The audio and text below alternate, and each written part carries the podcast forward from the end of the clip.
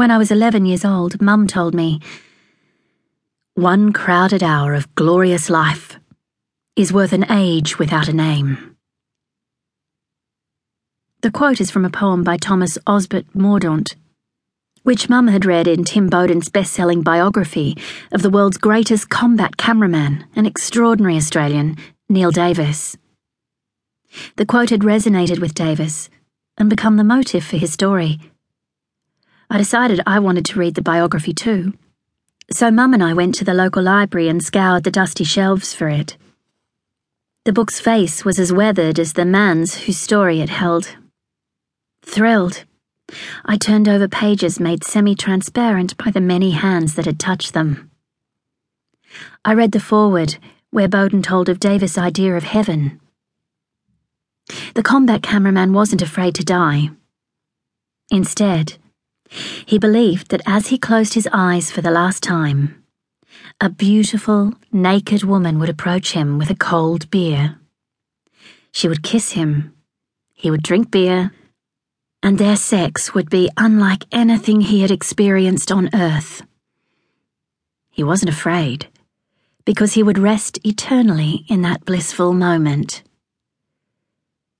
With a philosophy that denied the threat of death, he dared to live within one crowded hour.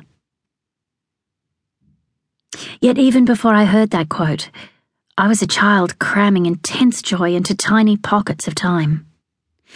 I saw the world for all its minute beauties, and that provoked in me an intense passion for life. There's a photo of G and me squished into a coloured box that hung from the pine tree in our yard when we were little.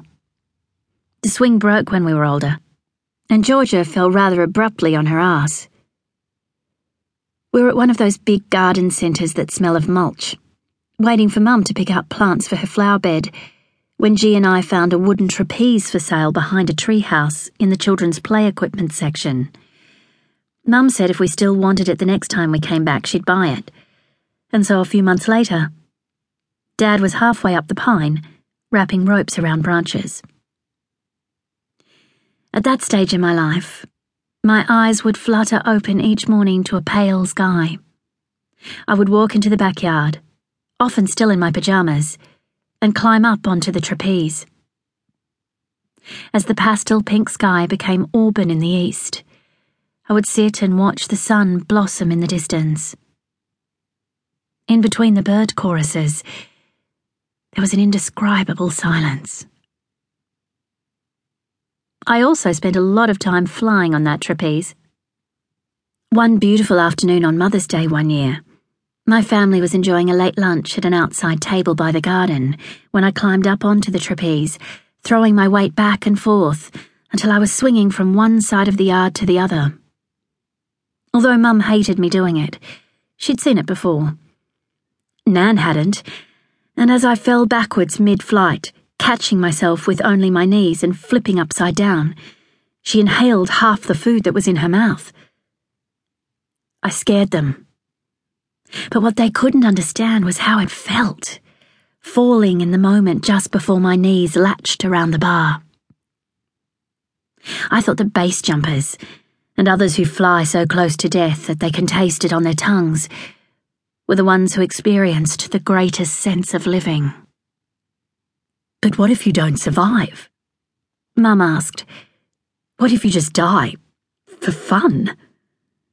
I told her that in that moment, before that person's heart stopped. They would have lived ten lives.